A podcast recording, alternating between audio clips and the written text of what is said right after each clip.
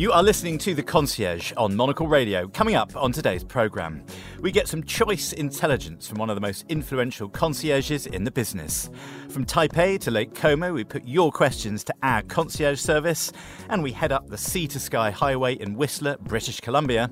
Summer in the village is probably maybe busier than it is in the winter. The patios open up, lots of great food, lots of fun people watching, and a lot of bikers. So this is kind of the mecca for bikers in the whole world.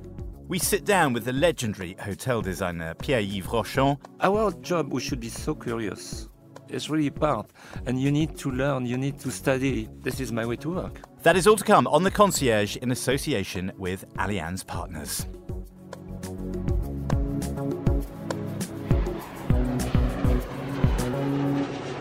Welcome to The Concierge on Monocle Radio with me, Robert Bound. And we're going to start our programme with a very grand name in our concierge world right now.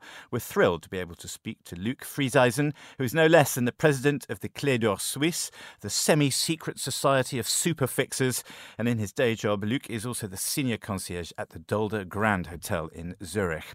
I'd love to get a little bit of a window into your journey to this job as the president of Les Clefs d'Or Suisse. How long have you been concierging for? So in total, it's more or less 10 years. I'm working as a concierge by now. Before I started my career in hotel business at the front desk, and then I moved on to the more interesting part by becoming a concierge, where the duties are more varied. You have rarely the same requests every day, so it's quite interesting and more lively than front desk work. Yes, I suppose part and parcel of concierging is having that little black book that we mention often on this programme and kind of knowing what's going on in the town, knowing the rhythm of the town, and kind of having a sixth sense about what your guests want. At a place like the Dolder Grand and indeed amongst your conversations with the other members of Les Clefs d'Or, do you always kind of have a sixth sense for what people want, or do guests come to you with a big open wish list? You do have both. So you have guests who really know what they would like to go and where they want to go, which restaurant they want to go for. And you do have the other ones which come to your desk, which are, let's say, not really prepared, and they just say, okay, what can I do in Zurich, or what can I do in Switzerland? We do start and somehow question and answer, where we find out what do they like, do they want to go for mountain excursions, do they want to stay in the city and enjoy some museums. So that's really, you have to get to know one each other, and then we usually find the right stuff for the guests and what they would like to do. Let's delve into the world of the organisation, the Clefs d'Or Suisse, the Golden Keys, Switzerland, which you preciously guard, I'm sure, Luc. How often do you meet? Is it an informal kind of meeting structure, or do you have really set meeting times and a set agenda for the discussions that you concierges have? So this somehow depends. We have the local chapters all over in Switzerland. So we have 6 of them spread it around, and they meet in the local sections, as we do here in Zurich, for the local meetings with 1 to 2 invitations or events per month. Then we do have a monthly board call where the Swiss board has an online call once in a month. And then we do have our national AGM or Congress taking place once a year. Now the next one will be in September in Gstaad. And then we also have on the international level one international meeting per year. So the last one we had it in Istanbul in March.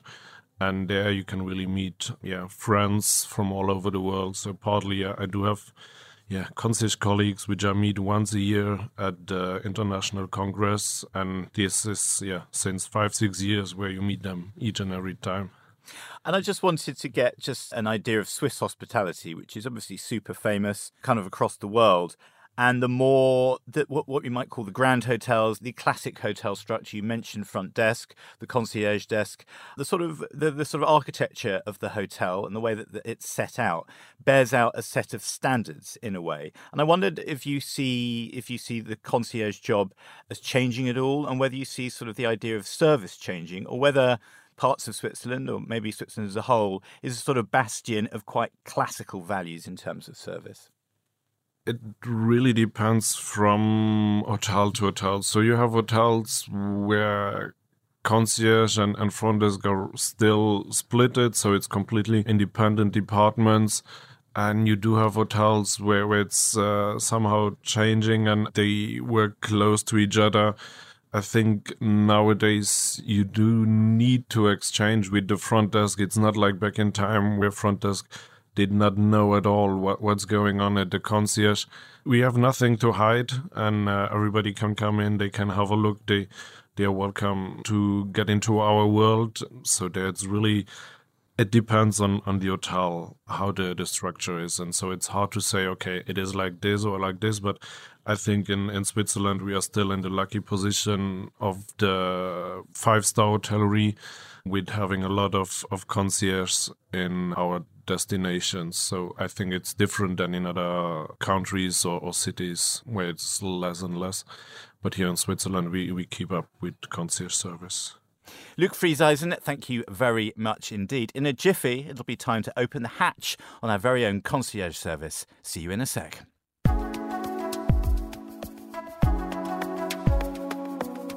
And here we are, ready to open our little black book, the part of the programme where we look to our correspondents all around the globe to answer your questions. The concierge desk is open for business. And first up from Hong Kong, we have Angela Barige. Hello, Monday Crawl Concierge. We are planning a little birthday long weekend in Taipei, end of April, wondering if you might have some hidden little gems. Have looked back at Monocle's articles, and sadly, thanks to coronavirus, a number of the great little businesses in Taipei have closed down. We'd very much like to support small businesses while we are in Taipei. Thanks again for your wonderful program. Angela and John in Hong Kong. Thanks for that, Angela. And with response, we have the perfectly placed Taipei-based Monocle contributor, Clarissa Wei. Hey, Angela and John. So for a weekend trip to Taipei, I suggest starting the trip off at Dadaocheng, which is the oldest neighborhood in Taipei.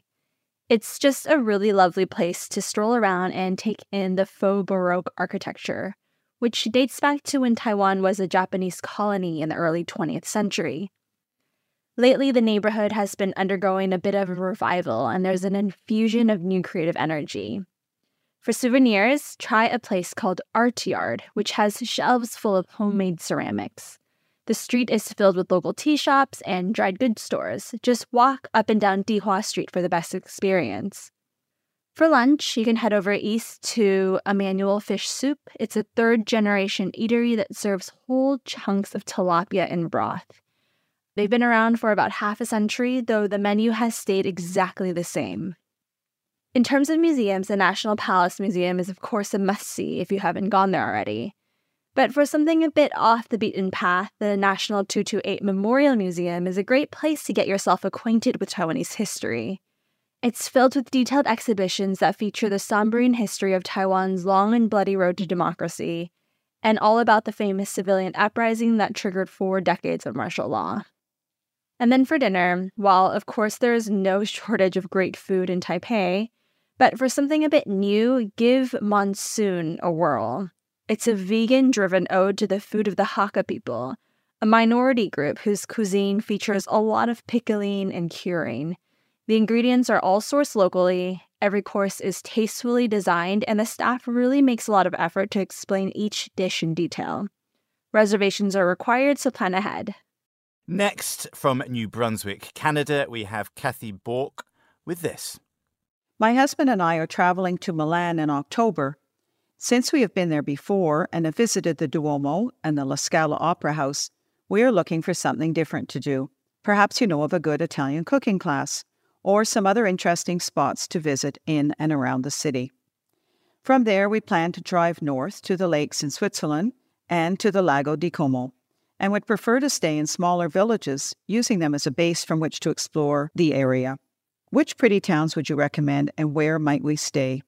Thank you very much, Cathy. And with the answers is Monocle's Milan correspondent Ivan Carvalho.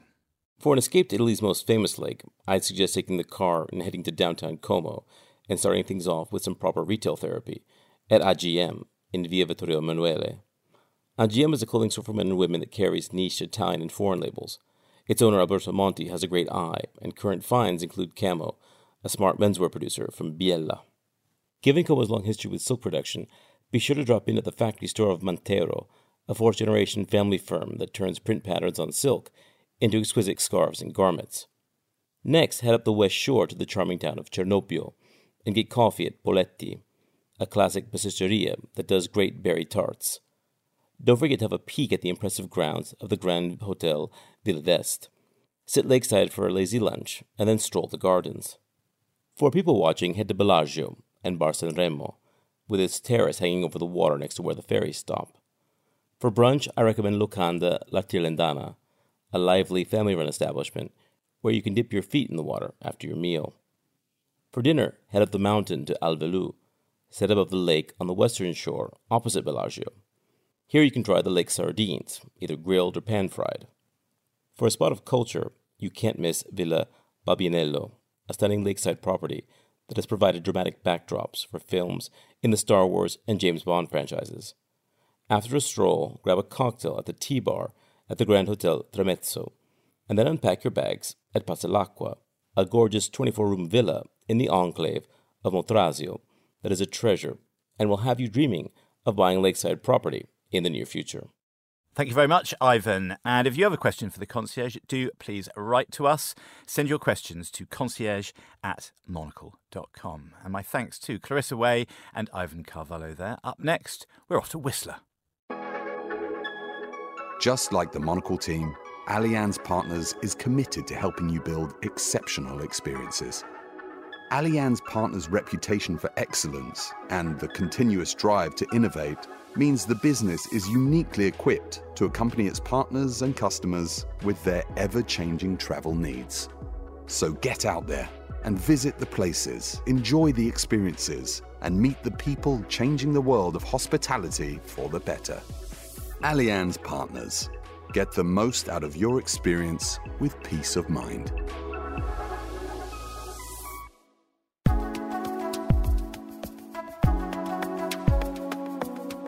Now, we call this part of the show The Lowdown, in which we shine a spotlight on a must-visit destination.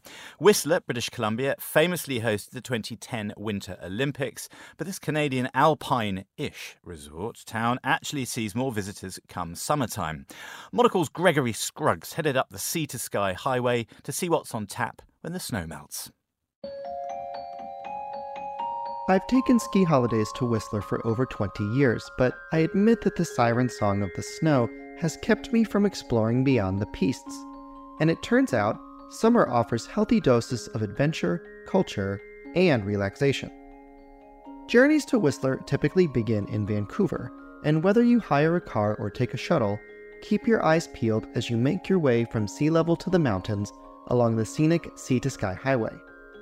On your left, feast your eyes on the waters of Howe Sound, a UNESCO biosphere reserve dotted with islands, while to your right, lush old-growth forests run up steep mountainsides.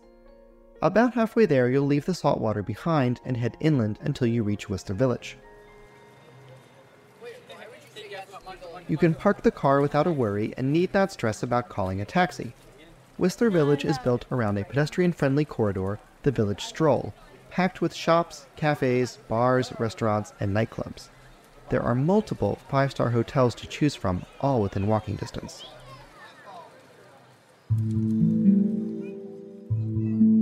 While Whistler sits at a modest 675 meters in elevation, so there's no need to worry about altitude sickness, the resort's namesake mountain climbs up to a height of over 2,000 meters. From the village, gondolas whisk you into the high country, where you can set off on any number of alpine tracks. For the ultimate scenic ride, take the peak-to-peak gondola between Whistler and Blackcomb Mountains. The 11-minute journey crosses the world's longest unsupported span, so for over 3 kilometers you'll be suspended mid-air, and provides panoramic views into the heart of the glaciated Coast Range. Both ends of the gondola feature well-appointed day lodges with sun decks and restaurants, should you fancy a glass of Okanagan Valley Riesling with a view. Back down in the village, I met up with Whistler resident and four-time Olympian Mercedes Nickel for the scoop on how to spend those long summer days. Planning your summer holiday for Whistler, why would you do that? Mostly because we have gorgeous views, mountains, lakes. We have the options of if you want to just stay in the valley and do summer sports, or you can go up on our gondolas and head up the mountain and do like a 13-kilometer gondola ride and see how beautiful all of our mountaintops are. But also, if you're going to just be in the village, we have canoeing, paddleboarding, swimming. But be mindful that our lakes are glacier lakes, so they're a lot colder than you're used to, which kind of, when I got here full-time in the summers, was a little shock to the system. But it's really refreshing on a very warm day. And when I think about summer here, it's very different from the east coast of Canada because it's not humid. It's a good temperature usually, so a really great place to be in the summer. We have a lot of forest around us, a lot of trees, a lot of greenery. We can hear the birds chirping around us. You're probably bound to see a black bear if you are walking along any of our golf courses here in Whistler, which we have 3 of. So that's always kind of exciting for some people to see a bear if they've never seen one before. But again, reminder that they are wild animals and don't get too close because you never know what they're going to do. And what's the vibe like in Whistler Village in the summer? Is it is for folks who are used to a bustling après-ski scene in the winter season, what's the drinking, dining, hanging out, people watching scene like in the summertime around here? Yeah, so summer in the village is probably maybe busier than it is in the winter. The patios open up, lots of great food, lots of fun people watching, and a lot of bikers. So this is kind of the mecca for bikers in the whole world. We have one of the best bike parks. So what that means is bikers will line up just like you do for a chairlift and put their bikes on the chairlift, go up the mountain, and then bike down and do it all over again. While the mountain bike culture runs deep in Whistler, for culture of a different stripe, make your way to the Audain Art Museum. Vancouver property tycoon Michael Audain and his partner Yoshiko Karasawa founded the museum in 2016 to house their extensive art holdings. A stroll through the permanent collection will give you keen insights into the mixture of indigenous, Western, and Pacific Rim cultures that define British Columbia. Museum director and chief curator Curtis Collins told me why Audain chose Whistler. When he was thinking about creating a museum that was dedicated to the art of BC in terms of the permanent collection, he toured a number of communities throughout British Columbia, however landed on Whistler because Whistler is an international resort. And the fact that we see skiers and summer visitors from around the world, has beautiful hotels, wonderful restaurants, and all the amenities of, I would say, a wonderful resort experience. So the museum was a natural fit. Why should a visitor to Whistler in the summertime who might be drawn to trails and lakes and all of the outdoor amenities, why should they also carve out some time to come indoors to the Audain Art Museum? In British Columbia, the environment and outdoor activities play a very important role in our cultural identity and how people from beyond BC experience us. But coming indoors to see how those things are represented in photographs, paintings, and carvings, I think will give you a thicker experience of British Columbia, and you can come to terms with the cultural realities of such a fantastic province. So welcome at the Scandinave Spa. In the spa, I recommend the thermal journey. So you start with something hot for 10-15 minutes to relax your muscles, increase the blood flow. In the middle of the spa, we have the wood-burning sauna. At the bottom, the electric one. Then we have 2 steam rooms and 2 hot pools.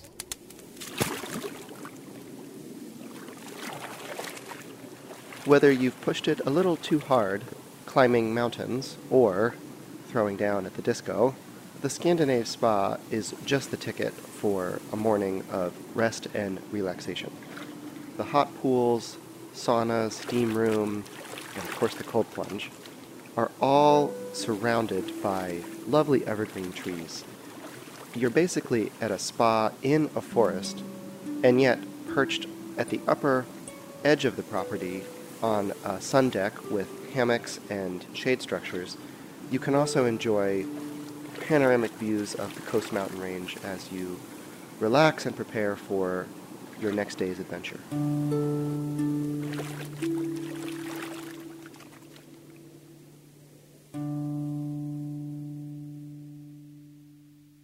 My thanks to Gregory Scruggs there in Whistler, British Columbia. Next up, it is our travel interrogator.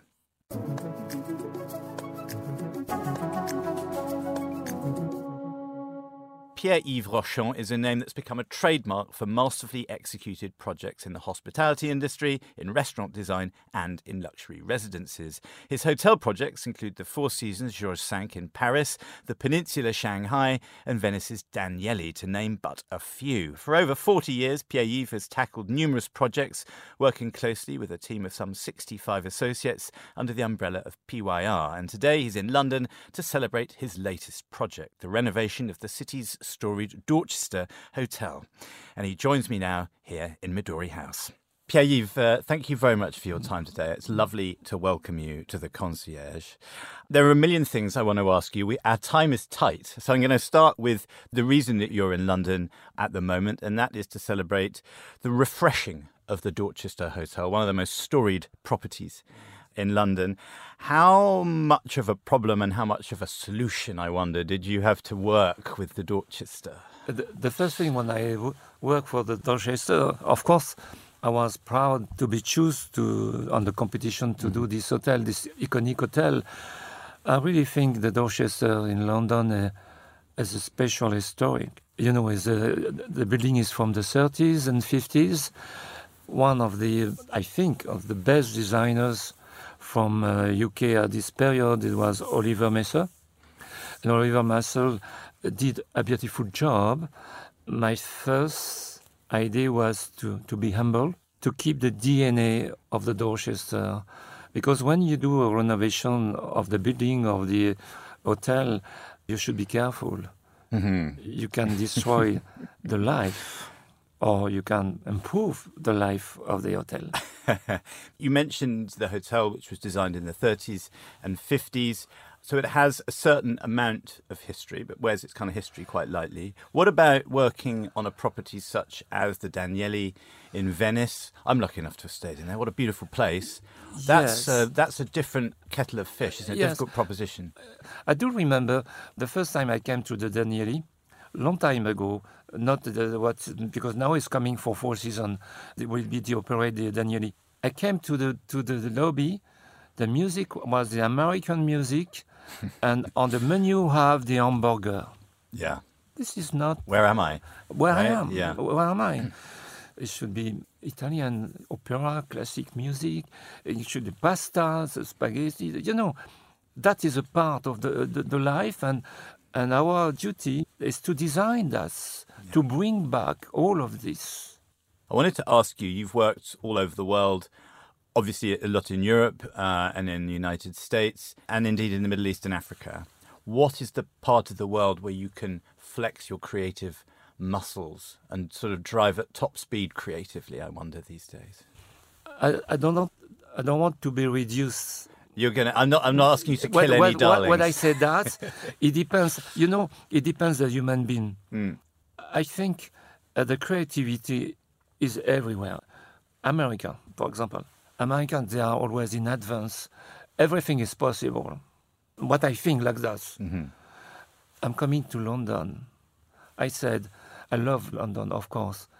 In this project, I can be crazy because the owner, and also he want me, the Dorchester also, he want to be a British flavor, but classical. So immediately, I'm going inside. After that, I'm going to Florence. In Florence, I'm doing the Four Seasons at Bellagio in the 15th century. It was a family, a very old family. And the owner told me, you should be not American, you should not be French, British. You should be not from Rome, not from Venice, but from Florence. So this is why the answer of your question, everywhere, the art, it's very interesting, the art, because I have a pen. And is this your main design tool? It's my main. And I can, if I don't speak Japanese, I work in Japan. if you see the past of Japan also. So this is why I said I don't want to be reduced on the question what my favorite.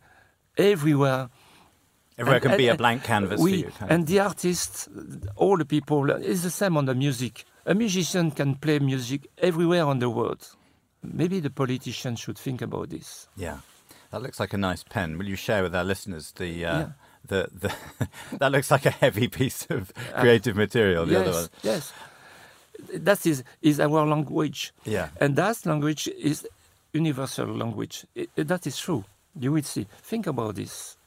And I like that. I like that anywhere in the world can be as free and easy or as sort of tight-lipped and tough, depending upon your, I suppose, your client as well. How do you research a project? Do you have to, if you're working in Florence in a 15th century building, do you go to the Uffizi to look at the paintings? Do you research Florentine cardinals and their strange tastes? Yes, it's always like this. Yeah. Always do the research. That's true, because, and this is what is interesting, and it's challenging me or my team, because I said, you know, when the owner told you, you should be from France. Mm-hmm. What means from France? But no, close your eyes. You have been to Venice, Rome, or Florence. Is right. The people in Rome is not the same as the people who live in Florence. The architecture in Florence is not the same. So I can explain that maybe it's not today, but the finishing, everything, you know. So yes, we do research, a lot of research for that. Our job, we should be so curious. It's really part. And you need to learn, you need to study. This is my way to work. Yeah. Anyway. And your design firm obviously has dozens and dozens of people, some 70-odd people working for you and working with you, Pierre-Yves. Yeah. But your own personal creative universe, your desk, your atelier, your study, what's in that? I have a feeling that you are a stealer of ashtrays from around the world and matchboxes and little things, because your designs seem to revel in little subtle details as great washes of colour. I hope I understand the question, but... yes, we are in Paris. We have mostly 50 people on the office. Of course, I have my office, by the way, with the beautiful view in Paris. But next to my office, I have a library where I have a table where I design myself. The view I have is Eiffel Tower. So just... it's true. Remember, you're not in Bordeaux, you're not in Rheims, you're in Paris. No, it's true. But, so I have always a box... with all my pen. I have a tracing paper. This tracing paper is coming from state because quality is better. And I draw every day on my life. I draw everywhere. I'm living also in Brittany. Brittany, as you know, is between UK and France. For a long time, the Queen of Brittany was sometimes with the British against the French. By the way, one time she's married the King of France, and we lost. Anyway, so then we call it neither Arthur nor Martha. By the way, I draw, and I like to share that with the people. So what is the subject, and we is the part of the preliminary part of the job. First dream, listen, dream, and after that draw. That's the sequences to do when we do a project. Pierre-Yves Rochon, thank you very much indeed. And that is it for today's programme. Thanks to our guests, Luc Frieseisen and Pierre-Yves Rochon. Our producer was Tom Webb and our researcher, Monica Lillis, while our studio manager was Callum McLean. If you have a question for the concierge, do please drop us an email on concierge@monocle.com. Join us next time when we'll be taking a motorbike trip across the island of Timor. I've been Robert Bounds. Thank you very much for tuning in and happy travels. Thank you.